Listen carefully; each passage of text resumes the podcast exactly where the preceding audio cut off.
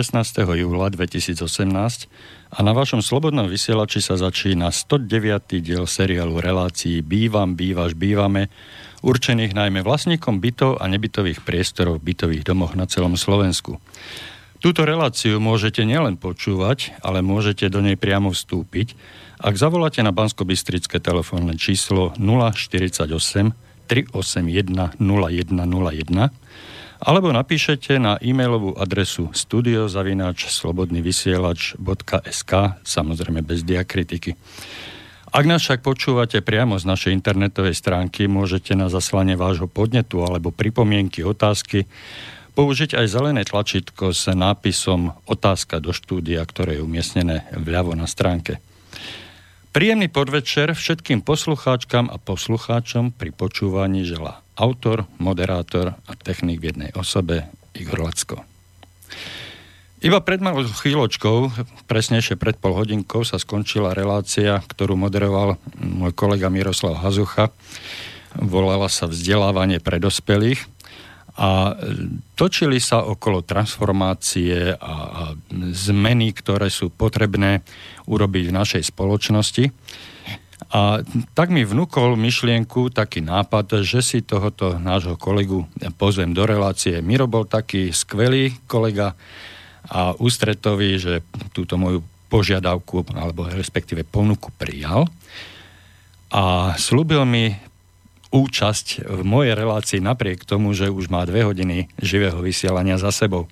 No ale keďže som bol pozorný poslucháč, tak eh, veľa toho Miro nenahovoril, pretože tej relácii bol v pozícii moderátora a hlavné slovo teda mal jeho host, kdežto v mojej relácii budem ja moderátorom a Miro bude môj host, takže tuto sa bude môcť vyrečniť.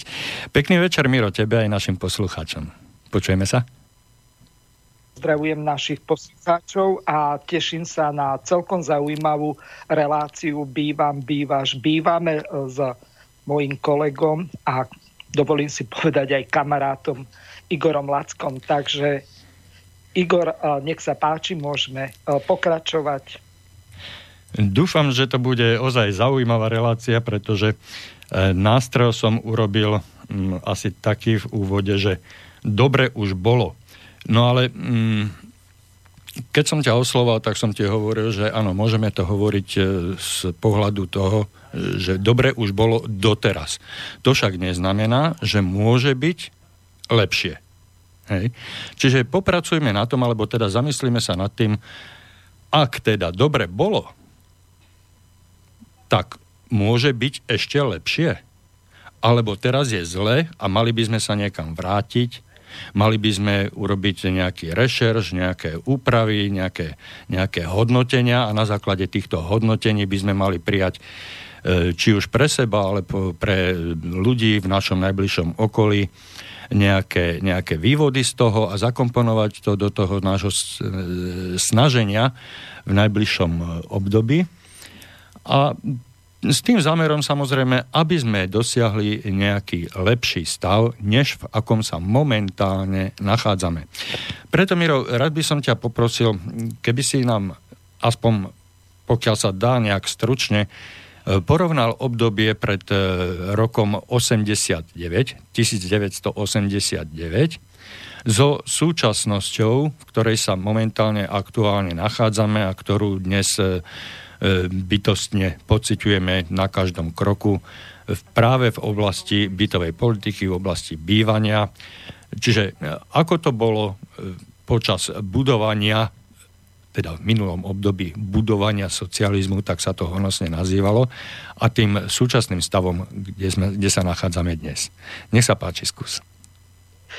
O, tak o, v prvom rade o, ten názov tej relácie tak mi evokoval taký slogan profesora Petra Staneka, dobre už bolo.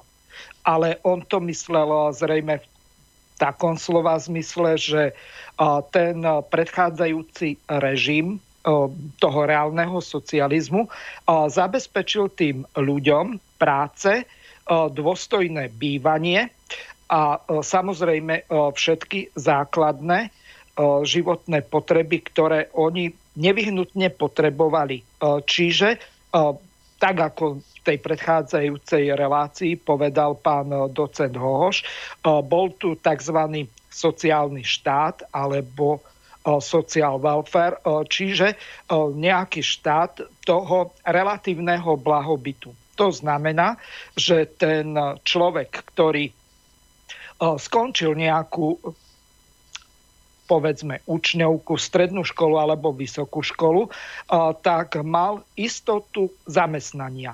Čiže neexistovala žiadna rezervná armáda nezamestnaných, ktorá by nejakým spôsobom tlačila tie ceny tej práce dolu alebo tie mzdy dolu takým spôsobom, aby z toho čo sa vytvorí v tom danom podniku, ostalo tomu majiteľovi alebo tej korporácii čo najviac. Čiže ten predchádzajúci režim bol štátom relatívneho blahobytu takým spôsobom, že sa postaral o všetky základné životné potreby.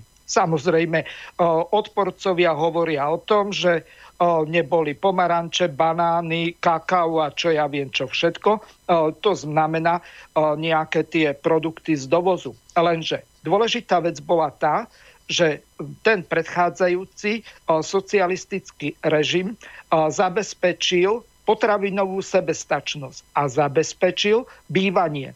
Hovorilo sa napríklad o tom, že v poslednej tej dekáde tých 80. rokov, tak sa každý rok postavilo okolo 40 tisíc bytov. Čiže tie rodiny mladé mali perspektívu, že keď sa zobrali po skončení povedzme tej strednej školy alebo chlapci po návrate z vojenčiny, lebo v tom čase bola povinná základná vojenská služba, tak mohli mať istotu, že keď e, sa zamestnajú v nejakom tom štátnom podniku, tak e, štát sa o nich postará. Respektíve ten štátny podnik im zabezpečí podnikové bývanie. To bývanie bolo spravidla nájomné e, s tým, že tá hodnota toho bytu bola nejakých symbolických 30 alebo 40 tisíc korún. Samozrejme, títo ľudia si splácali určitú tú e, časť formou toho nájomného a v tom mali zabezpečené všetky služby. To znamená, že e, mali tam prispievali do nejakého toho fondu oprav. To znamená, že e, ten údržbar v tom bytovom družstve, tak keď sa im niečo pokazilo, tak z pravidla prišiel a opravil to. Čiže na rozdiel od dnešných súkromných vlastníkov bytov, pokiaľ sa milím, tak ma môžeš opraviť, lebo ja nie som na toto nejaký e, špičkový odborník, to vopred upozorňujem. Čiže teraz, keď sa napríklad mne niečo pokazí v byte a nejedná sa o tzv. spoluvlastníctvo vlastníkov bytov, to znamená chodba, schodište, výťah a tak ďalej, alebo nejaké tie základné rozvody, tak v tom prípade si ten vlastník toho bytu musí uhradiť všetky opravy z vlastného. Ak sa pokazí, čo ja viem, kohútik, tak na vodovode alebo na sprche, tak si ho opravuje alebo vymieňa na vlastné náklady. Vtedy to bolo tak, že všetko to, čo v tom byte bolo, tak to patrilo tomu bytovému družstvu a to bytové družstvo zabezpečovalo cez svojich servisných technikov, údržbárov, opravárov, všetko.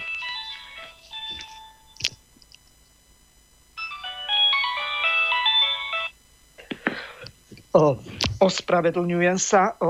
Takže pokračujeme ďalej. Čiže už som mal obavy, že mi Igor volá, že vypadol Skype. Bol to iný hovor, takže pokračujeme ďalej. Nie, nám Čiže, to funguje to, absolútne to, perfektne zatiaľ. Počujeme sa. Áno. Takže to spoločenstvo tých nájomníkov, to neboli vlastníci bytov, lebo v tom čase všetky tie byty boli štátne, respektíve družstevné, prípadne podnikové a takýmto spôsobom tí ľudia mali postarané o takmer všetko, čo sa týkalo bývania. Nemuseli si brať žiadne hypotéky, nemuseli sa zavezovať na 20, na 30 rokov v neistom pracovnom pomere. V tom čase spravidla stačilo, že s tým zamestnávateľom, s nejakým tým štátnym podnikom alebo polnohospodárským družstvom sa urobila zmluva, že ten dotyčný odpracuje napríklad 10 rokov v tom podniku a ten podnik mu automaticky pridelujú byt to na dnešné pomery je nonsens. Ale za reálneho socializmu to tak bolo. No potom tá situácia sa vyvíjala dosť odlišne z toho dôvodu, že po roku 1989, respektíve od roku 1990 a neskôr, čiže zhruba v polovici 90. rokov, tak eh, vtedy začali prechádzať tie eh, byty do vlastníctva tých nájomcov, eh, ktorí mali tie nájomné zmluvy s tými bytovými družstvami a tieto bytové družstva, tak ako si ty už niekoľkokrát v tých tvojich reláciách hovoril, tak sa transformovali na spoloční, spoločenstva vlastníkov bytov. Čiže toto bola tá základná, e, neviem, ako by som to dobre e, nazval, e, či zmena alebo rozdiel oproti tomu roku, obdobiu pred rokom 1989 a po roku 1990. Igor, môžeš eh, mi klásť ďalšie otázky, eh, lebo eh, fakt na túto reláciu som sa vôbec nepripravoval. Jasné, jasné. Ja veľmi oceňujem tvoju ochotu vôbec sa k tejto tematike vyjadrovať. Aj ale oslovil som ťa aj kvôli tomu, že aj ty sám si vlastníkom bytu. Ale Mirko, relatívne presne si popísal ten stav pred rokom 89, respektíve pred rokom 93, kedy bol práve prijatý zákon 182, ktorý umožnil všetkým nájomníkom, či už družstevných alebo štátnych podnikových bytoch, e, si tieto nimi užívané byty odkúpiť. Ale e, Vedeli by sme sa ešte nejak e, virtuálne vrátiť do toho obdobia e, okolo roku 90, 91, 2, 3 a nejakým spôsobom popísať ten stav alebo dôvody, prečo sme vlastne e, ten podľa toho, čo som počul z tvojich úst, a teda počuli to aj poslucháči a mnohí si to aj pamätajú, relatívne dobrý spôsob e, bývania a zabezpečenia strechy nad hlavou, prečo sme ho opustili a prečo sme vlastne príjmali tento zákon 182 a začali sme si byty, ktoré sme legálne a bez problémov mohli užívať, e, dokedy sme potrebovali, dokedy sme mali nájomnú zmluvu. Vieme, že tie zmluvy boli mnohokrát napísané na neurčito. Prečo sme my vlastne pristúpili na zmenu tohoto celospoločensky riadeného systému bývania. Vedel by si mi na no, túto otázku odpovedať? No, pokúsim sa. E, po roku 1990 e, tak e, nastali tie tzv. klausové zmeny. To znamená, že reálny socializmus sa transformoval z toho predchádzajúceho typu na liberálny kapitalizmus. A základom liberálneho kapitalizmu tak je súkromné vlastníctvo. V tom čase e, začínali prebiehať e, veľmi zásadné zmeny. Prvými takými zmenami tak bola snaha bývalej SDLky o to, aby tie podniky, ktoré boli v tom čase štátne, sa stali spoluvlastníctvom tých pracujúcich. Táto etapa bohužiaľ veľmi krátko skrachovala z toho dôvodu, že tí manažéri, ktorí boli v tých podnikoch, tak špekulovali nad tým, ako tí ľudí pripraviť o tie výrobné prostriedky. Napríklad v Hriňovej, kde a ja mám byt, tak tam to prebiehalo takým spôsobom, že jednoducho tí ľudia, ktorí boli v tom tých závodoch ťažkého strojarstva alebo podpolianských strojárniach, tak sa stali spoluvlastníkmi toho podniku. No, ono to Mirko, na prvý pohľad Mirko, Mirko ak dovolíš, ano? ak dovolíš, toto, čo hovoríš, to mi trošku nedáva zmysel, pretože ja si veľmi dobre pamätám, a už sa opakujem, pamätníci mi to potvrdia, veď predsa všetky štátne podniky a družstvá boli štátne, teda boli majetkom nás všetkých, tak e, akú, akú zmenu prinášala tebo spomenutá SDLK, že e, chceli to dať do vlastníctva e, ľudí, občanov. Veď občania občania tohoto štátu, občania Slovenska, vtedy ešte Československa, Československej federatívnej republiky, boli majiteľmi e, všetkých tých štátnych podnikov a družstiev.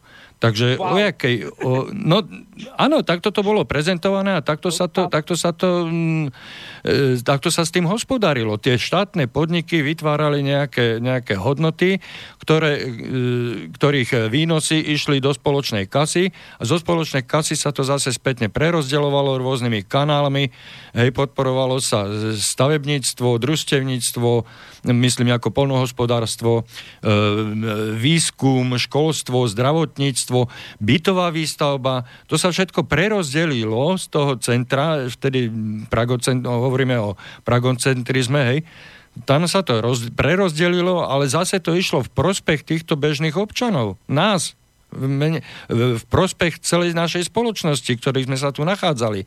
Takže e, to, to bolo všetko naše, áno, hovorí sa, bolo to všetko naše a nikoho.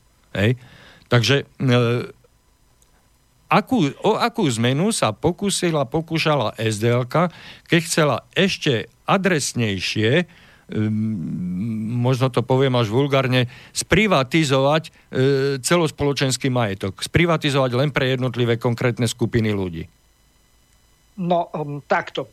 Uh, z hľadiska elementárnej logiky, tak táto snaha SDLky bola spravodlivá. Relatívne spravodlivá z toho dôvodu, použijem eh, termín eh, a zrejme naštvem Petra Zajaca Vanku, lebo s tým momentálne na diskusnom fóre DAVu 2, tak vedieme dosť eh, takú kontroverznú politiku alebo polemiku ohľadom toho, že ako to bolo niekedy, ako je to teraz a ako by to malo byť v budúcnosti. Z toho dôvodu, že ja som kategoricky proti tomu, aby boli ľudia do nekonečna v námeznom pracovnom pomere.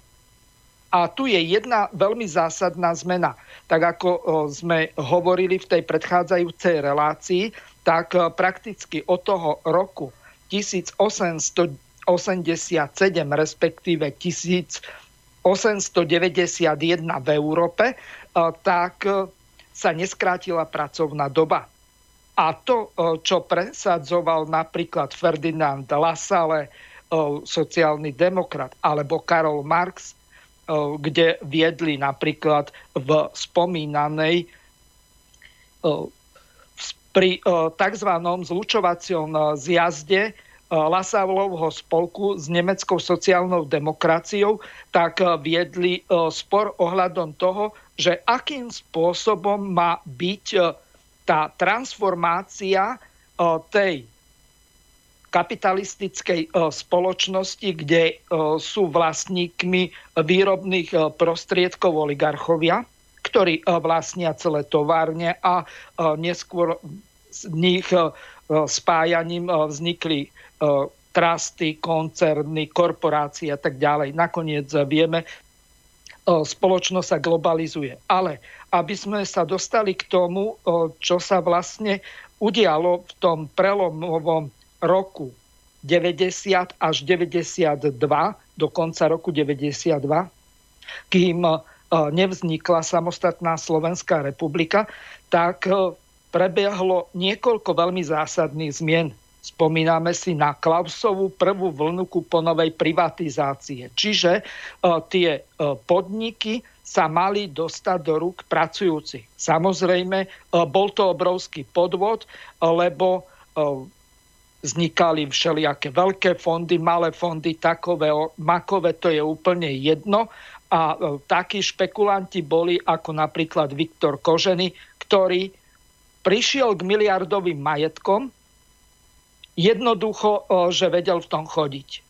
Mal dobré vstyky, poznal sa s Klausom, s ďalšími, chlap skončil niekde na Bahamach, Seychelách alebo kdekoľvek inde a má on a x jeho potomkov, x generácií jeho potomkov postarané o báječný život. Čiže stalo sa to, že ten spoločný majetok, ktorý bol tzv. socialistický, tak bol jednoducho sprivatizovaný rôznymi špekulantmi a takýmto spôsobom tí ľudia prišli o ten spoločný majetok. Pripomeniem známu tézu alebo výrok Tomáša Baťu, ktorý povedal, zodpovednosť všetkých za všetko je zodpovednosťou nikoho za nič. Alebo vlastníctvo všetkých je vlastníctvom nikoho. Čiže tvoja otázka bola veľmi dobre položená z toho dôvodu, že kým existoval do decembra, tuším nejako do 15. decembra, ak sa milím, tak sa ospravedlňujem. 1989 článok číslo 4 o vedúcej úlohe komunistickej strany v štáte a v spoločnosti, tak ten majetok de facto patril tej vládnúcej triede, ktorá bola v tomto štáte. Hoci sa hovorilo o spoločenskom vlastníctve, o štátnych podnikoch, o národných podnikoch, zkrátka v zmysle tej Leninovej definície, ktorá hovorí o tom, že v podstate vždy ide o triedny boj a vládnúca trieda je tá, ktorá využije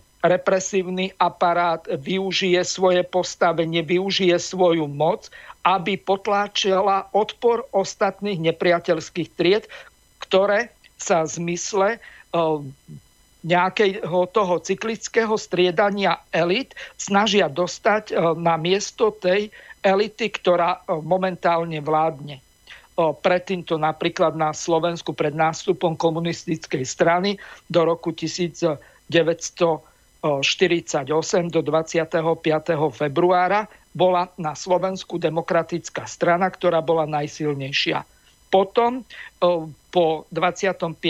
februári 48 nastúpila komunistická strana, ktorá si kontinuálne ako vládnúca trieda a vládnúca sila v štáte a spoločnosti v zmysle toho článku 4 z roku 1960, kedy vznikla Československá socialistická republika na základe novej ústavy, tak mala rozhodujúcu právomoc v štáte a spoločnosti. Čiže táto spoločenská trieda komunistickej strany Československa, tak de facto, hoci nie de jure, vlastnila všetko, čo bolo v tomto štáte keď ano. Eh, nastali zmeny po roku 1990, tak eh, v podstate došlo k tomu, že vznikli pluralitné parlamentné strany, bolo ich ako húb po daždi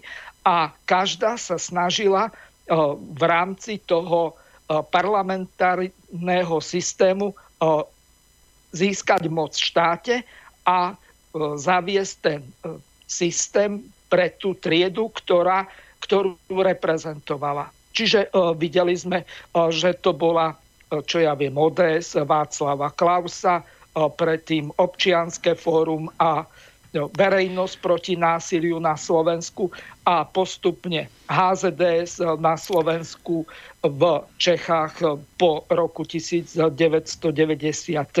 tak potom tam vznikli strany KDU, ČSL. Rozumiem, Mirko. Nebudem s týmto Jasne. zaťažovať poslucháčov. Rozumiem. No doteraz sme, aby som to tak zostručnene e, zhrnul, e, doteraz sme hovorili o tzv. reprivatizácii e, výrobných prostriedkov, lebo v tom 60. teda 45. a neskôr to bolo znárodnené, tie privátne podniky a firmy. A... Pozor, hej. pozorním ťa na jednu veľmi dôležitú vec, o ktorej sa nehovorí. A tu buďme spravodliví voči komunistom. V poriadku. Ja to, ja to... Republika pre tých vyvlastnených vlastníkov zaplatila za tie podniky zlatom. Československá republika pred druhou svetovou vojnou mala 85 tón zlata, z ktorých sa vrátilo len 19,2 Mirko, Mirko, nechcem zachádzať, nechcem zachádzať až do takýchto detailov. Jasné, však... Buďme spravodliví a povedzme si pravdu. Ale... To nebolo zoštátnené bez náhrady. ja, ja neútočím, ja neútočím.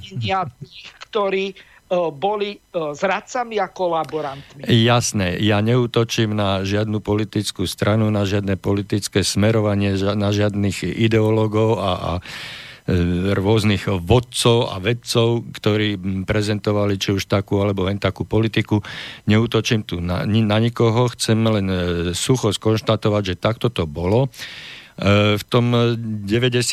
roku a neskôr vlastne došlo k takým spoločenským zmenám, že teda nastala reprivatizácia a snažili sa e, vtedajší aktéry e, prinavrátiť tieto výrobné prostriedky do rúk ľuďom, ktorí ich práve používali na vytváranie spoločne prospešných hodnôt. Hej? Takto by som to zhrnul.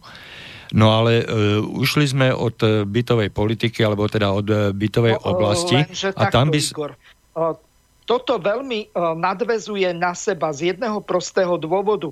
Ako náhle sa menili uh, spoločenské pomery v štáte a v spoločnosti, tak uh, sa uh, menili aj pomery ohľadom bývania. Uh, dovtedy uh, bolo každému kto pracoval a pracovali z pravidla všetci až e, na tých, ktorí boli zavretí ako príživníci, alebo e, boli to invalidi, tak pracovali všetci. Bola takmer 100% zamestnanosť. Čiže bola, bolo nielen právo na prácu, ale bola aj povinnosť pracovať.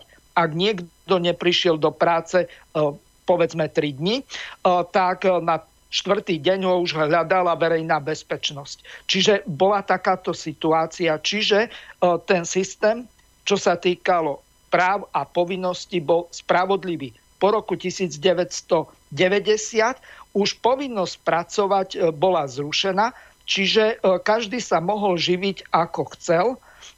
Samozrejme, v krajnom prípade mu štát ponúkol, no ponúkol, poskytol nejaké životné minimum formou nejakých sociálnych dávok. Ale tie boli také mizerné, ako sú aj dnes, že jednoducho z nejakých 61 eur 60 centov, ktoré si ešte tí ľudia musia odrobiť, sa vyžiť nedá to vie zrejme každý. No, v poriadku. Odbočili sme. V poriadku, však ako na tomto, voči tomuto nemám žiadne výhrady, len od toho 90. roku a neskôr, teda počnúť s 90. rokom, keď sme zaznamenali tie už tebou spomínané najväčšie zmeny a najviditeľnejšie, tak prečo k nejakým zmenám dochádzalo aj teda v oblasti bývania a zabezpečenia bývania? Prečo nemohlo to nájomné bývanie zostať tak, jak bolo? Pred, predsa E, bola tu nejaká, tá, tá, bol tu nejaký ten štátny dozor, ktorý to centrálne riadil a obhospodaroval všetky e, fondy, myslím bytové fondy, ako týkajúce sa podnikových, štátnych a družstevných bytov a týchto jednotiek samotných bytových domov. Ehm, vykonával to prostredníctvom e, bytových podnikov a bytových družstiev. Hej.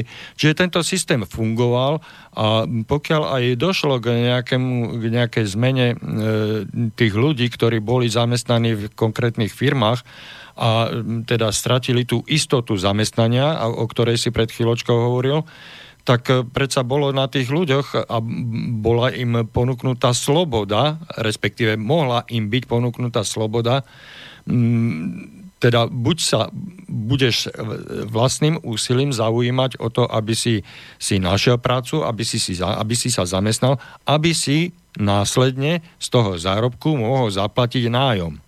Predsa ani ten nájom, ako si povedal, 3-4 e, dní nebol e, v práci, ale keby nebol 2-3 mesiace e, v robote za bývalého režimu, tak by predsa nemohol platiť nájom. Hej? A takto to bolo riešené. No a je to na zodpovednosti, a už sa dostávame k tomu, k tej podstatnej zmene, že zmeny po 90. roku vyvinuli tlak na, na zodpovednosť jednotlivcov za to svoje bývanie. Ak by som ja sa mohol dnes rozhodovať, tak ako som sa rozhodoval v 97.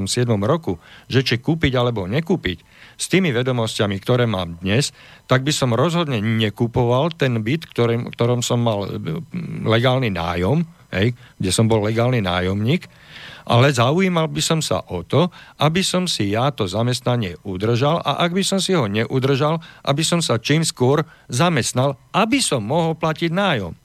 Lebo pokiaľ ja si platím nájom, tak ma z toho nikto nevyhodí. A o toto išlo.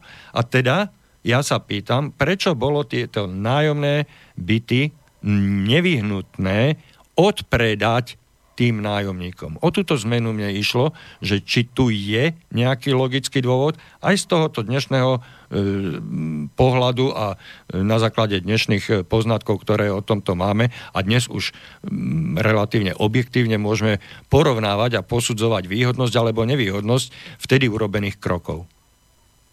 No Igor, úplne jednoduchá a myslím, že až prehľadná odpoveď asi takáto.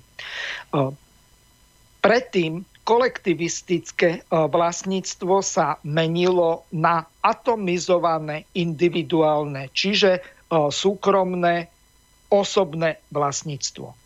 A toto je tá najzákladnejšia zmena medzi e, socialistickou spoločnosťou bolševického typu u nás. V Číne bola maoistického typu, na Kube kastrovského typu a tak ďalej. V Líbii bola kadafistického typu Libijská Džamahíria a tak ďalej. Bol ešte okrem tohoto samozprávny juhoslovanský socializmus. Čiže týchto modelov bolo kolektívneho vlastníctva, či už výrobných prostriedkov alebo bytov viac druhov. Čiže menila sa spoločenská štruktúra spoločnosti z kolektívnej na individuálnu. A z tohoto dôvodu bolo nevyhnutné, keďže nás podviedol Václav Havel, Václav Klaus a ďalší, ohľadom toho, že oni nechcú zrušiť socializmu, chcú ho len prispôsobiť, tak asi ako to plánoval Dubček, Šík a ďalší, že by to bol socializmu s ľudskou tvárou, aby tí e, ľudia e, mali e, osobnejší vzťah k tomu spoločnému vlastníctvu alebo spoločenskému v tom čase. Lenže toto bola jedna obrovská búda na tých ľudí. A systémom Overtonovho okna alebo varenia žaby alebo salámovej metódy je jedno, ako to nazveme, tak oni, títo liberálni buržuji, systematicky menili ten spoločenský systém tak, aby e, neurobili nejakú skokovú zmenu, aby tým ľuďom to nedocvaklo a nezbúrili sa. Kým nezískali takú moc, že mali na svojej strane políciu, armádu a e, samozrejme podporu zo zahraničia, aby nedošlo k návratu buď k predchádzajúcemu režimu alebo k nejakej inej forme kolektívneho vlastníctva. Čiže v tých rokoch 90 až 94 sa hralo o toto.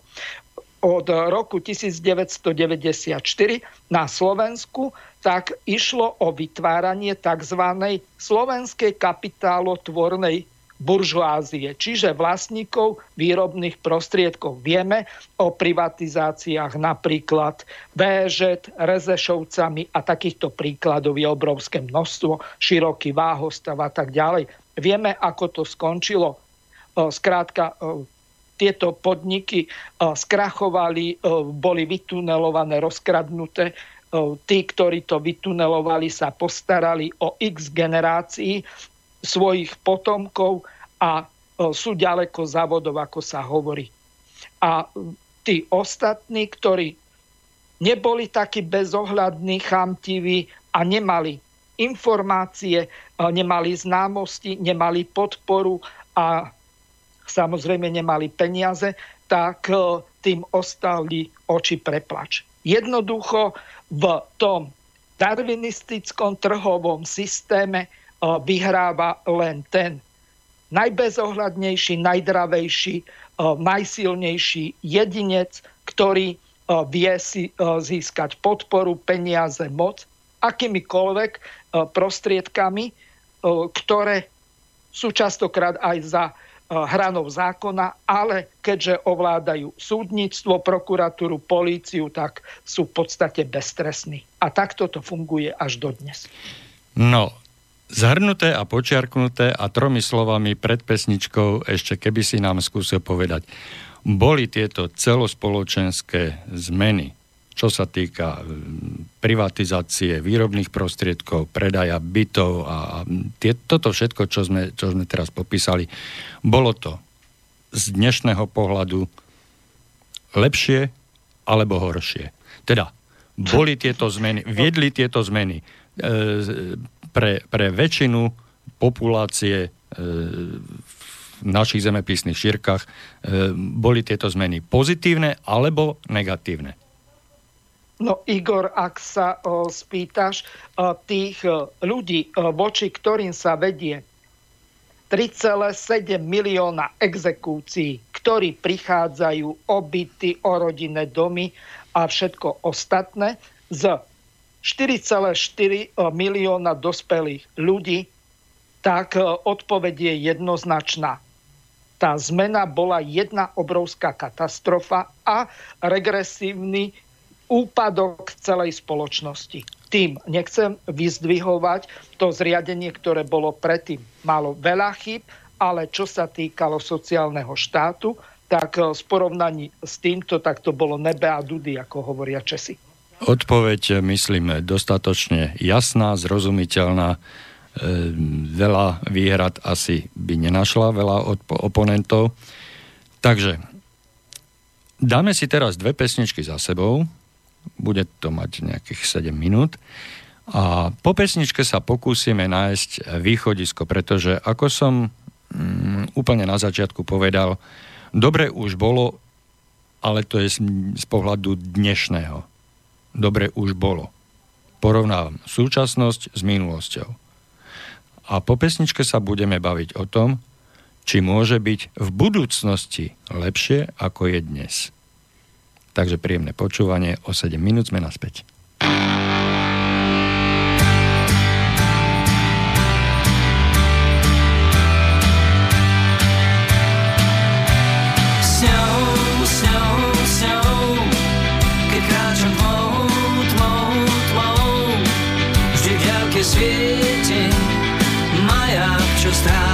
man.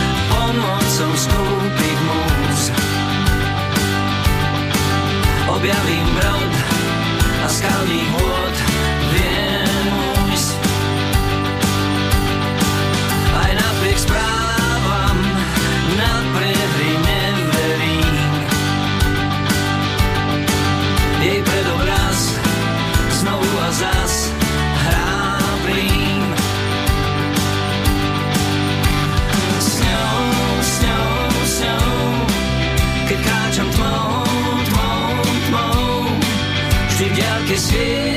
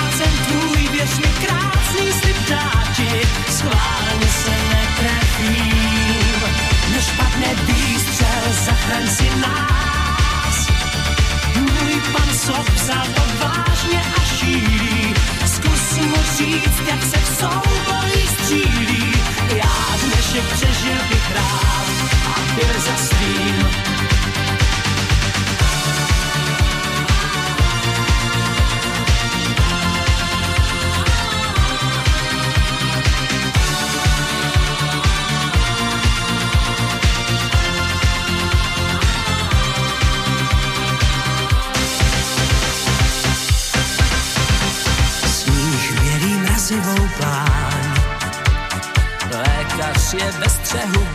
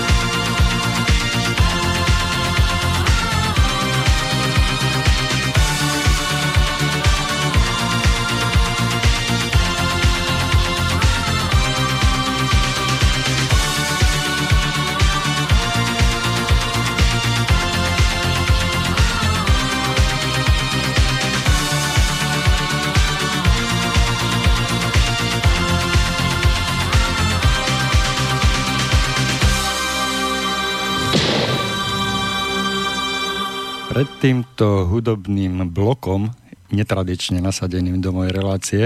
Môžeme hovoriť o hudobnom bloku, pretože išli dve pesničky za sebou, čo nebýva bežné k počutiu. E, sme hovorili prakticky o tom, že v tom 90.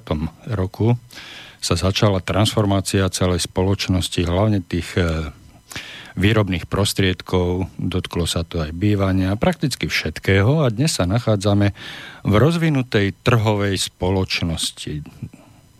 Neviem, či to trhové nie je od, odvodené od slova, že každý si utrhol podľa vlastných schopností, šikovností, drzosti a hrubo, hrubej koži si utrhol, koľko mohol a teraz ten, kto bol slušný alebo nejaký zakry... no slušný.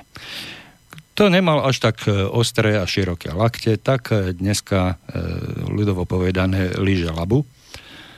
A tí šikovnejší, odvážnejší a, a agresívnejší si dnes užívajú nadobudnutý majetok, ktorý nadobudli, čuduj sa svete, v súlade so všetkými vtedy a dodnes platnými zákonmi. Málo ktorí sú postihnutelní, ale to nie je, to nie je témou e, našej relácie.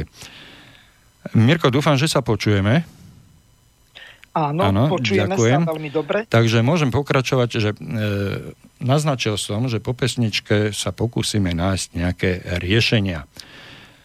Vidíme, že sme po uši zadlžení, exekútori na nás striehnú na každom kroku. Situácia je príliš neutešená pre drvivú väčšinu našej populácie. Len málo kto môže povedať, e, že sa má dobre alebo obstojne. A to po, s porovnaním na to obdobie pred 90. rokom. Teda pred samotnou transformáciou. Dnes e, ľudia majú strach e, nielen o zamestnanie, majú strach o strechu nad hlavou a môžem poukázať aj na zmeny, ktoré v poslednej dobe prichádzajú aj v, v, vo vedení nášho, našej krajiny, nášho Slovenska. Čoraz častejšie sa ozývajú hlasy, že je potrebné urobiť ďalšiu reformu. Niektorí to nazývajú revolúciou, ale e, revolúcia skôr evokuje použitie nejakých zbraní, nejakých nátlakových a násilných činov a aktov, ale pán docent Hohoš v predchádzajúcej relácii hovoril o transformácii. My sme, už som to povedal raz, my sme hovorili pred pesničkou o transformácii tých výrobných prostriedkov a, a toho, toho hmotného. E, akým spôsobom by mala prebehnúť, alebo, opýtam sa takto, prebehla vnútorná, duševná, duchovná, vedomostná, vzdelanostná transformácia e, medzi našimi spoluobčanmi. Zmenilo sa myslenie.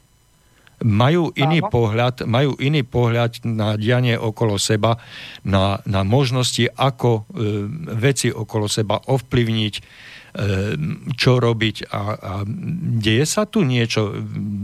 Pociťuješ to, vnímaš to vo svojom blízkom, širšom okolí, alebo e, najprv toto by som sa spýtal. Vysvetlím ti to e, na zmene, ktorá nastala v priebehu e, predchádzajúcich 13, možno 15 rokoch. Ehm, keď eh, sme eh, v našej obci eh, založili občianske združenie, tak jedna z prvých akcií tohto občianského združenia bolo zabezpečenie bezpečnosti občanov. Ale nemyslím ohľadom nejakého kradnutia, ale pred našim domom a takisto pred domami susedovcov, tak je zákruta, respektíve dve e, zákruty v tvare S. A teraz si predstav, že ľudia, ktorí e, dostali možnosť kúpiť si veľké, drahé, rýchle auta, tak e, samozrejme nejakú 50 60 nedodržiavali, chodili tam stovkou a keď trochu popršalo alebo nejaký olej sa objavil na ceste alebo čokoľvek iné, námraza, tak normálne ničili brány, ploty, dokonca susedovi vrazili do plynovej prípojky, kde hrozilo, ak by neboli rýchlo, odpojili batériu, tak výbuch a neviem, ako by to bolo bývalo skončilo, lebo ten plyn unikal. A teraz dôležitá vec, ktorú chcem povedať. Aká nastala zmena? Vtedy bez problémov v obci, ktorá má menej ako tisíc obyvateľov, tak v tej celej jednej štvrti sme bez problémov získali 200 podpisov. To stačilo na to, aby sme vytvorili dostatočný tlak na starostu, aby s prepáčením zdvihol zadok a išiel vybavovať. E, to znamená na políciu, značku, aby tam bola presadzovali sme 30 nakoniec okresný úrad, odbor cestnej dopravy rozhodol, že tam bude 40 ale aj to bol úspech. A teraz dôležitá vec, keď chcem porovnať, ako nastala tá atomizácia, to rozdrobenie a rozpad tých miestnych komunít, e, tých ľudí. Tak e, to vyzerá teraz tak. E, sused bol jeden za mnou, druhý za mnou. Miro, napíš petíciu tak ako pred 13 rokmi. Napísal som ju a teraz sa podrž. Tedy to podpísalo takmer 200 ľudí. Dnes po jednom mesiaci je tam 10 podpisov. Nikto, okrem tých, ktorí ničia tie brány, tak jednoducho e, tým ostatným nechce výjsť v ústrety. On sa do ničoho nestará. Jeho to nezaujíma. Jeho, jemu brány, ploty, e, stromy a prípojky sa neničia a tak ďalej. To znamená, tá spoločenská zmena, ktorá prebehla za posledných 13, možno 15 rokov, je tak drastická, že aj na úrovni obci sa rozpadli miestne komunity. Dnes polovica ľudí nechodí k voľbám a ten, ktorý dokáže urobiť veľkú dedinskú alebo nejakú meskú zábavu, predvolebný nejaký korše, koršovacký meeting, tak ten vyhrá voľby bez ohľadu na to, že má IQ, TIQ, ako hovoria Česi a neurobi pre tú obec nič, dostane od 1500 eur vyššie a posla, plat starostu a jeho nezaujíma absolútne nič, okrem toho, že si kúpi nové služobné auto pre obec, že si dá zrekonštruovať kanceláriu a všetko ostatné. Stará sa o svoj blahobyt a na občanov z vysoka kašle. Do takéhoto stavu sme sa dostali ohľadom nášho komunitného života. Igor, teraz mi povedz, čo s týmito ľuďmi robiť, keď v meste je to ešte horšie. Tam už ani e, susedia na jednom poschodí nechcú s tým druhým mať nič z toho dôvodu, že už kedysi mali nejaké spory a vždy to dopadlo zle. No. Vieš, a toto je to, čo mňa psychicky ubíja, lebo nevidím ani uh, to letkové uh, svetielko na konci tunela. Vieš, aké je to maličké. No, e, popísal si nám situáciu, ktorá je v rámci obce. V rámci časti obce, pretože ten, ten problém toho esička sa netýka všetkých obyvateľov obce, ale len tých e, najbližších e, susedov, e, ktorí lemujú tú klukatú cestičku, alebo cestu, nechcem ju uražať. použijem iný príklad. Ale počkaj, počkaj, počkaj, počkaj, počkaj. Chcem to, chcem to, vrátiť, to chcem to vrátiť práve do toho, do toho mm, komunitného a komunitárneho e, života, ktorý je v bytovom dome. Viem, že ty bývaš v nejakom e, bytovom dome. Koľko je vás tam spolu vlastníkov? Orientačné no, číslo, nemusí to byť presné. Nejakých 82? No, zhruba 80. No, tak baví, bavíme sa o komunite, čiže keď hovoríme terminológiou, terminológiou e, zákona, ktorému, ktorému venujeme e, celú túto reláciu a vlastne všetky, všetky relácie, tak e, v jazyku tohoto zákona e, nie ste komunita, ale ste spoločenstvo. Hej? E, ako to funguje v tom vašom spoločenstve? Uh, uviedol si, ja rozumiem tomu, uviedol si príklad z mesta, kde sa susedia na jednom poschodí nerozprávajú. Ako to funguje u vás? No, um, chcel som ešte povedať iný príklad. Uh-huh. Um, bol som v posledných uh, niekoľkých voľbách, e, buď členom okrskovej komisie, alebo dokonca predsedom. A so starostom... E, už mi, už mi, zase, už mi zase utekáš z toho bytového domu do obecných záležitostí. Len toto, e, nechaj ma dopovedať, ano. lebo toto je nesmierne dôležité, aby páči. si pochopil a takisto aj naši poslucháči elementárnu podstatu. Uh-huh.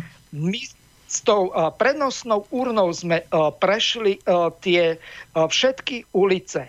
Niektoré vrátane k domu starostu sa podobajú asi tak tankodromu v kuchyni alebo na lešti. Chápeš to? To znamená, že okrem asfaltky, ktorá je medzi kostolmi, tak väčšinou sú to pra, prašné cesty, rozbité cesty, polámané asfalty a všetko ostatné a kde boli postavené nové domy, tak eh, tam nie je žiadna infraštruktúra. To znamená, že normálna polná cesta, tak ako eh, niekde v lese... Počkaj, počkaj, počkaj, počkaj. Počkaj, to, to mi chceš povedať, že k tým eh, novo postaveným domčekom a domom nie je urobená nová asfaltka? Ale kdeže ani náhodou a podotýkam 20 rokov. Čiže prístupová cesta taká, aká by dnes mala byť, čiže normálne spevnená vozovka e, s riadnym no, asfaltovým kobercom. Tam nie je cesta. Keď bola suseda z inej časti obce robiť petíciu, ktorú sme jej podpísali bez akýchkoľvek problémov, tak mala tých podpisov tam asi 30 a to obišla obec s takmer tisíc obyvateľmi a takisto mala obrovské problémy a ukazovala tie fotografie, že tam po kolena jamy, tak ako keď ti volá, kedy Tatra prešla cez nejaké bagrovisko, tak takto vyzerá, keď tam poprší. Oni jednoducho chytajú výfukmi podvozkami svojich aut o spodok tej polnej cesty. Chápeš? 20 rokov postavené domy. A niet s prepáčením toho Boha, kto by donútil jedného, druhého alebo tretieho starostu, aby tá, tá cesta tam urobila aspoň nejaká štrková. Nie je to ešte asfaltka, lebo na nič nie sú peniaze. Všetko ide na platy poslancov, na platy starostu, na platy úradníčok a tak ďalej. Potom režia obce, e, e, svietenia a všetko ostatné, čo musí v zmysle zákona urobiť. A jednoducho nie toho, kto by ten projekt urobil, nie toho, kto by e, vybavil tie peniaze, nie toho, kto by zašiel lobovať do Bratislavy a na príslušnom ministerstve to vybavil. Nie toho, kto by napísal projekt, aby e, v rámci e, nejakých tých e, fondov pre rozvoj regiónov jednoducho tie peniaze do tej obci prišli. A toto je tá katastrofa. Nikto druhému nepomôže. Každý sa stará o seba. Čiže keď si povedal spoločenstvo alebo komunita. Toto je svorka vlkov, kde každý v podstate bojuje s každým. Belum omnia kontra omnes. Boj každého s každým. Ešte, že si, ešte, že si mi to preložil, lebo latinsky neviem. to sa priznám bez bitky. No ale v takom prípade predpokladám, že tí súčasní poslanci, ktorých tam máte navolených aj s pani primátorkou, či starostkou, či jak, jakú funkciu to tam zastáva, tak dostanú zase dostatočný počet hlasov na to, aby mohli pokračovať v ďalšom volebnom období. Pretože no, svoju no, prácu takto. vykonávajú no, statočne. dostanú a svine sa zmenia a prídu tie nové nenažraté, ktoré sa budú starať o seba. Joj, a kto ich tam bude voliť? Nie náhodou vy, občania vašej obce? No vieš, ale uh, zas... Ja viem, idem... Lepší guláš, kortešovačka, kto zavolá lepšiu ľudovú hudbu, kto s prepáčením odrbe tých ľudí, aby uh, sa stal poslancom alebo starostom. No. Hej, toto je, toto je obraz e, prakticky bežný dnes na Slovensku. Sú svetlé výnimky v niektorých obciach, kde starostovia si ozaj robia svoju robotu a myslia skôr na občanov ako na seba no, a na vlastné vrecko. takýchto obcí ako napríklad... E, no ale... Tak, jasne, tak, jasne. Ale ja som, ja som e, začal s tým, že e, vo vládnych kruhoch a v tam, tam, tam tých vysokých sférach sa možno začína e, niečo meniť. Dúfam a verím tomu, že k lepšiemu pretože mm, ja som pred prázdninami avizoval, že prichádza novela tohoto zákona, do ktorej som e, síce neskoro, ale predsa len naskočil do prípravy toho, tejto novely zákona. A keď mala ísť do druhého čítania, tak predkladatelia to stiahli, chcem veriť, že aj na základe mojich pripomienok. A bude sa o tomto zákone hovoriť e, až v decembri. Dúfam, že dovtedy sa nájde dostatok e, ľudí erudovaných a schopných pripomienkovať tento zákon a mm, vyšperkovať ho tak, aby bol priateľný, pretože všetci hovoria, že je zlý, nevykonateľný, zmetočný, nahráva určitým skupinám dnes už viditeľne a evidentne. A keďže je to z pohľadu bežných vlastníkov bytov nepriateľné a nepripustné, tak e, tí, ktorí si dovolíme otvárať ústa, tak e, tí sa k tejto veci ako pridávame. A napriek tomu, že e, ja nie som angažovaný v žiadnej politickej strane, keď som oslovil predkladateľov, tu poviem akurát len, že to boli poslanci zo strany Smer Hit, Most Hit, tak bez problémov počúvali, vypočuli si moje pripomienky, vypočuli si pripomienky aj iných, ktorí e, sa ozvali.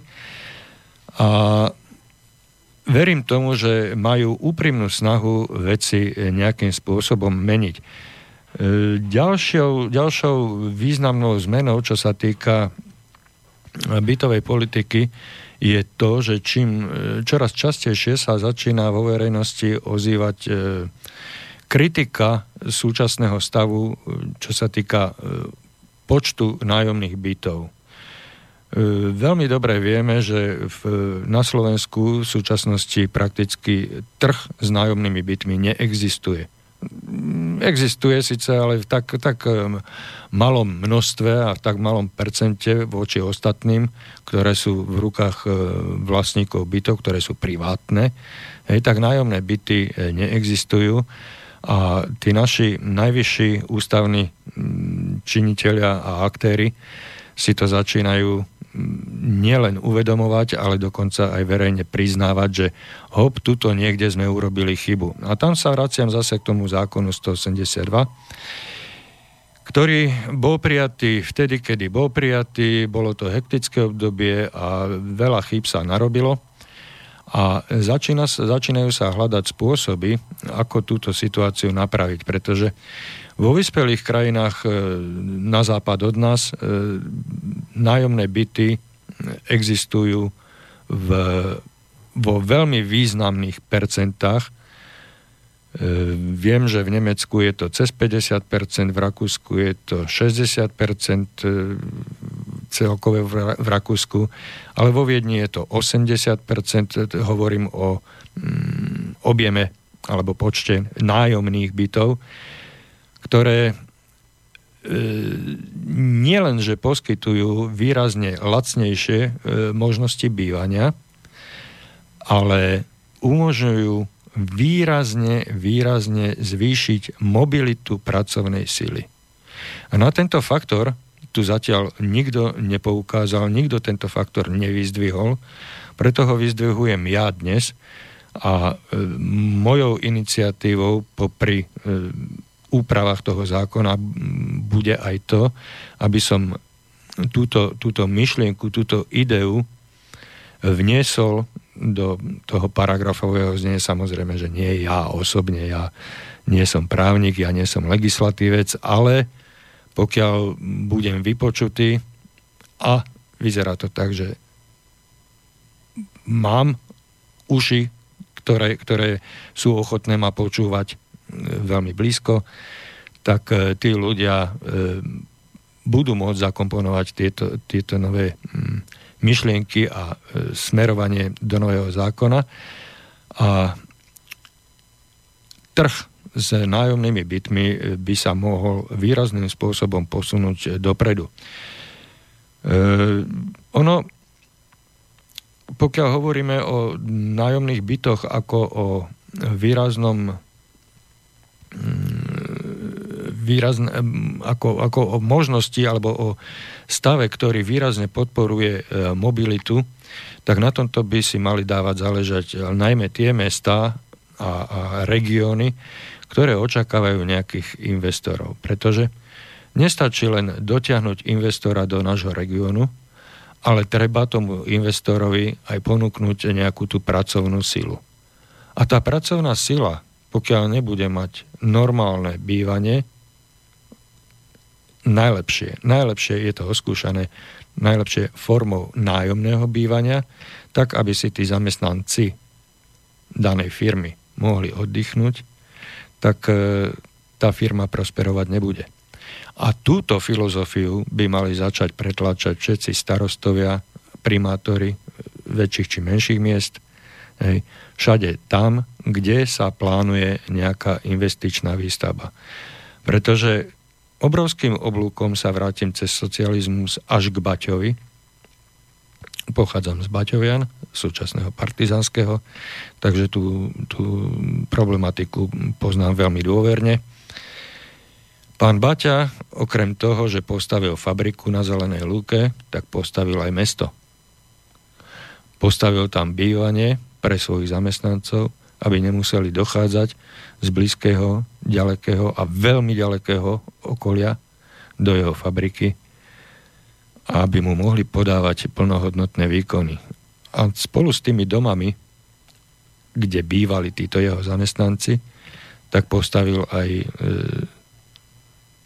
spoločenské zariadenia ako spoločenský dom, tam, kde mohli nájsť eh, kultúrne vyžitie, tí občania, obyvateľia, Baťovi zamestnanci, zase hovorím o Baťovi a o jeho zamestnancoch a o jeho, o, o, o jeho prístupe k ľuďom, ktorý sa nám tu síce počas budovania socializmu trošička zachoval, ale dneska sa absolútne vytratil vytratil sa z pohľadu tých samotných investorov, tých veľkých podnikateľov, tých megapodnikateľov, ktorí sa dnes k nám, zamestnancom, správajú ako k handram.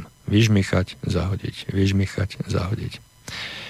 Ale to, aby e, sa to zmenilo, musíme sa my najprv ozvať, musíme si najprv my do tých našich zastupiteľstiev zvoliť ľudí, ktorí budú hovoriť za nás, našim hlasom a uzatvárať s investormi také zmluvy, že ak ty chceš postaviť tu na jednu fabriku pre 500 ľudí, tak 100 ľuďom zabezpečíš výstavbu. To som uvedol len taký príklad, ako by sa to dalo. Hej. Dáš nám peniaze na výstavbu 100 bytov pre tvojich zamestnancov a tí potom nebudú musieť dochádzať od nových zámkov do partizánskeho, ale budú môcť tu bývať. No Igor, veľmi pekne si to po, povedal, pomenoval, využil si príklad e, z partizánskeho, respektíve Baťovian. Podobná situácia bola v Svíte, Zlíne, e, skadiaľ Baťa pochádzal, kde bol dokonca, neviem, či primátorom alebo starostom toho mesta. Ale jedna veľmi dôležitá vec. To bol Čech Rozumieš ma? Občan, ale, ale mne, mne je jedno, Mirko, Mirko, Mirko, Mirko, než, ne, než, než, vec. Nechce, nie, nie, nie, ne, nepustím ťa do tohoto, pretože musím ti povedať, či to je Čech, Maďar, e, Indián alebo, alebo Japonec, hej? Mne je jedno, akej národnosti, akej farby je daný podnikateľ. Ale aby sa správal prosociálne, aby sa správal úctivo k tým svojim zamestnancom, ktorí pre neho pracujú, ktorí pre neho získavajú mozole na vlastných rukách, hej, ktorí pre neho stoja za tými výkresmi a tie myšlienky z hlav dávajú na papier na, na inováciu a rozvoj jeho firmy, tak by si mal aspoň troška vážiť týchto ľudí. Ale keď sa títo ľudia samotní neozvú, tak nemému decku ani vlastná mať nerozumie, hej, preto ja apelujem na tých ľudí, musíte sa ozvať, musíte si ten zadoček zdvihnúť. O tom je tá zodpovednosť, ktorá sa na vás dolahla po 90. roku, keď z vás nájomníkov bolo možné vytvoriť vlastníkov bytov a odrazu sa budete musieť, nie že budete musieť, vy sa od toho momentu musíte postarať o ten spoločný váš dom, pretože ináč vám ten dom spadne na hlavu, už sa vám o ten dom nestará bytový podnik, ani bytové družstvo, je to vaše spoločné vlastníctvo, váš spoločný majetok. A keď sa vy nebudete starať, keď vy tie opravy sami nezafinancujete, tak nikto vám to nezafinancuje a padne vám to na hlavu. A čím neskôr si to uvedomíte, tak tým horšie pre vás aj v tom vašom, v tom, v tom dome, Mirko, v ktorom bývaš, keď títo ľudia si, si nebudú vedieť ani pozrieť do očí, tak ver tomu, že za chvíľu tam ani výťah nebude fungovať a bude to horšie, ako na, tých, e, na tej ceste, ktorá nemá asfalt a už 20 rokov tam majú tí vlastníci rodinné domčeky, do ktorých sa nevedia dostať. A toto vás čaká skôr či neskôr. Ale čím skôr si to uvedomíte, tým lepšie hore na vláde, keďže vždy a všade niekto je v nejakej opozícii, tak pripúšťajú, preberajú si, teda pripúšťajú si argumenty, hej, pripúšťajú si chyby, tak ako pripúšťajú, že e, sprivatizovanie bytového hospodárstva bola blbosť, chýbajú nám tu nájomné byty, nájomné bývanie, že to je blbosť, urobili sme blbosť a teraz hľadajme. No ja som tu na to, a táto relácia je tu na to, aby aj ponúkla nejaké riešenie. Ale nie moje kaleráby, aby ste e, príjmali. Ja, ja som tu není nakazateľníci a netlačím, e, prepačte mi, slovo Božie. Hej. Ja vás vyzývam, porozmýšľajte, ako sa dá čo spraviť a začnite sa rozprávať medzi sebou. A vymieňajte si tie myšlienky, vymieňajte si názory. A priklonte sa k tomu, kto má ten nápad lepší. Nikto múdry z neba nespadol, ale poučiť sa môže každý. O tom je tá zodpovednosť. Takže vrátim sa k tomu, ja som tu prezentoval jeden pohľad a Ty, Miro, ty si takisto veľmi aktívny človek, e, dokonca širokospektrálny. Vidíš nejaké možnosti, ako e, tento súčasný stav do budúcna by sa mohol zmeniť, ako by sa dal posunúť niekam o toho krydlené súčasné slovo, o ten level vyššie. Hej. Aj keď ten level mi ťažko lezie z úst, pre mňa to stále bude len nejaká úroveň a nie level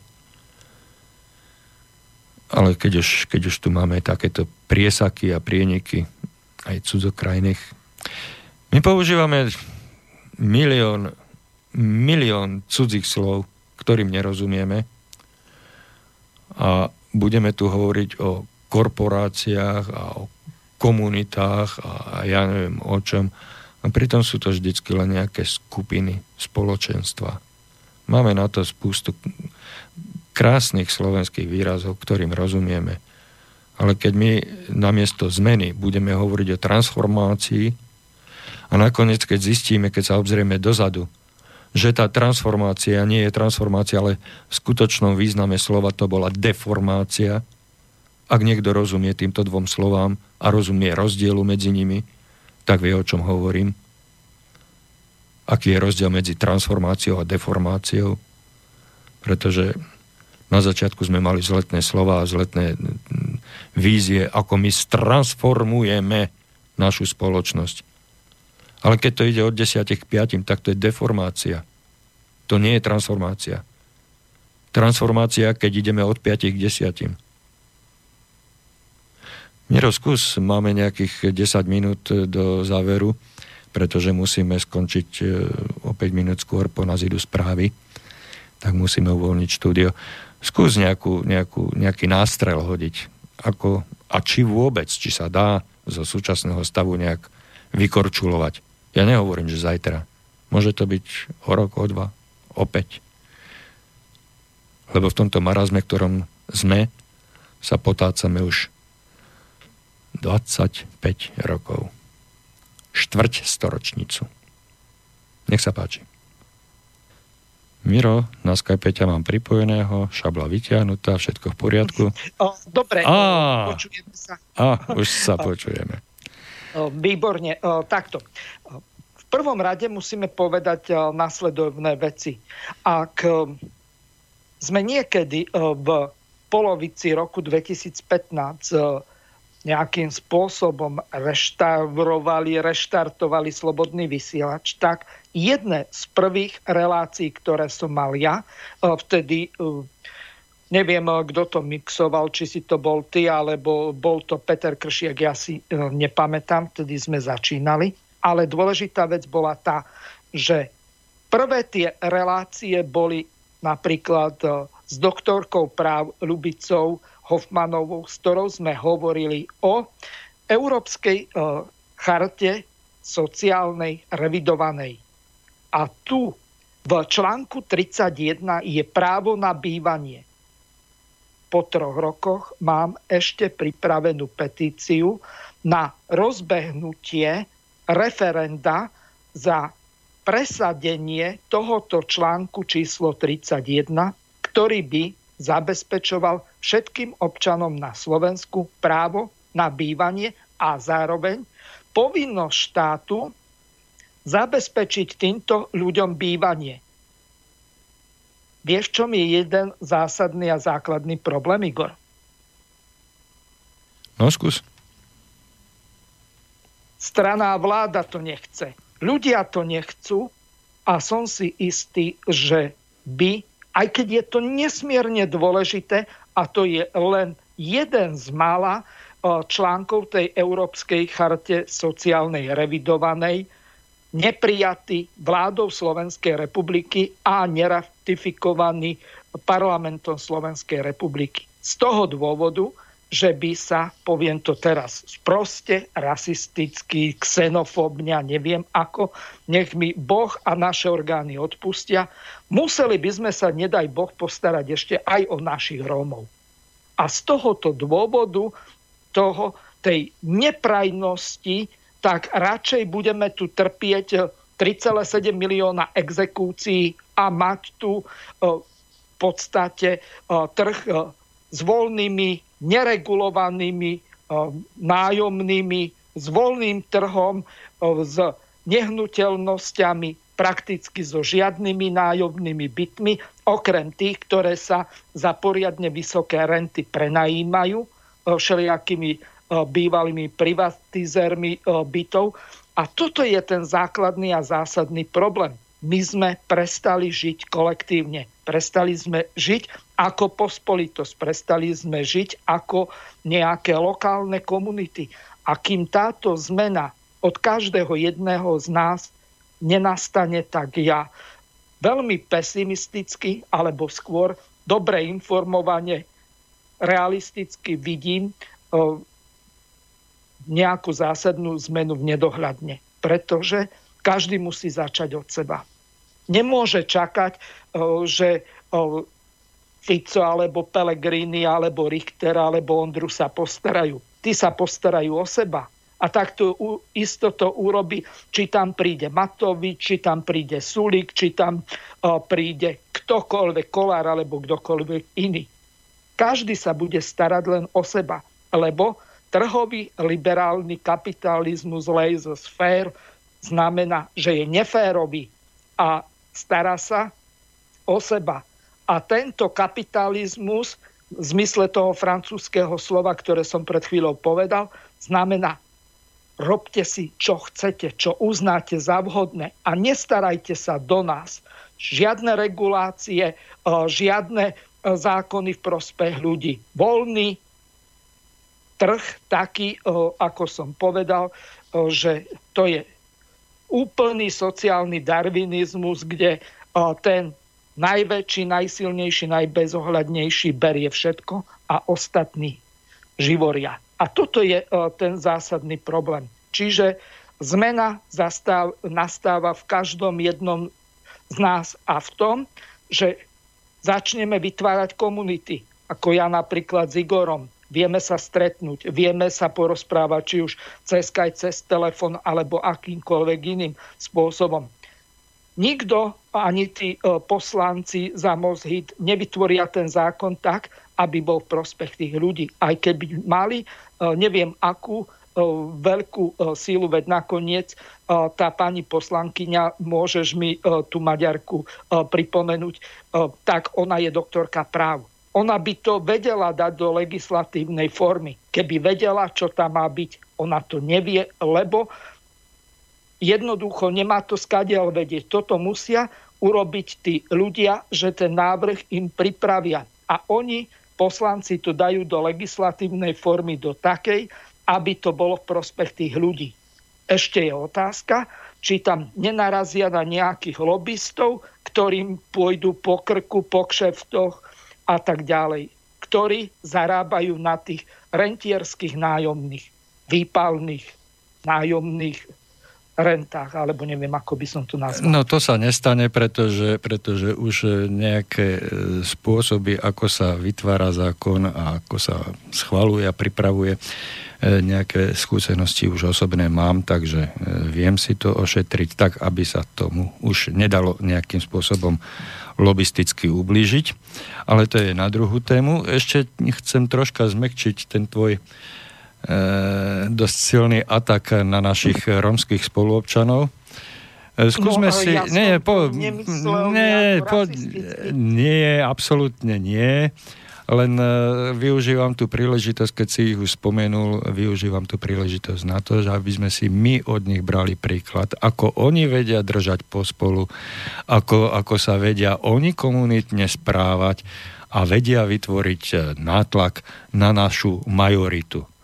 A to je, to je z môjho pohľadu u nich veľmi pozitívne a držia si to dlhé roky, dlhé stáročia a nie sú ochotní sa toho zdať napriek všetkým príkoriam, ktoré sa im zo strany našej majoritnej spoločnosti dejú. E, ináč e, k tomu, k tomu právu na bývanie to bola z tvojej strany veľmi potrebná a dôležitá pripomienka.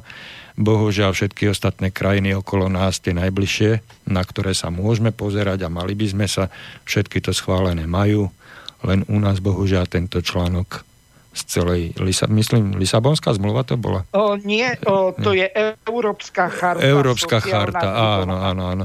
Kde, kde je konštatované právo na bývanie. Právo, právo. A o to sa má e, postarať a má to zabezpečiť štát. Lenže bohužiaľ, keď my to nemáme ratifikované, tak bohužiaľ.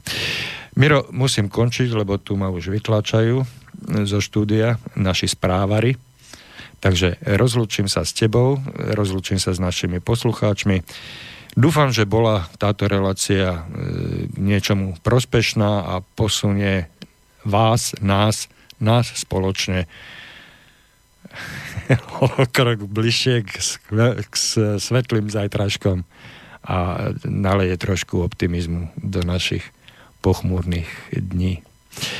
Ešte raz Všetko dobré, ďakujem pekne za tvoju, za tvoju promptnú reakciu na moju prozbu, keď som sa pokúšal ťa osloviť ako hostia do mojej relácie. Ďakujem za veľmi podnetnú a fundovanú debatu. A ešte raz, všetko dobré. Pekný večer. Pekný večer a ja prajem poslucháčom Slobodného vysielača a lúčim sa s nimi a prajem im príjemné počúvanie ďalších relácií Slobodného vysielača. Do počutia. Do počutia.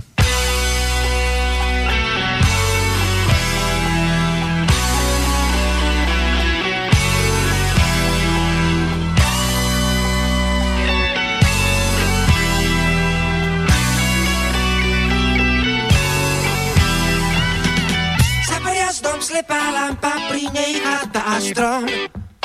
Tam som prehral stávku so súdom. Pre dve jamky zapadnuté do opálených líc. Preliezol som živý plot, ako zlodej slnečníc. Mm. Pri komíne starej sklárne mal som dostať svoj diel. Niečo krivý úsmev zrkadiel.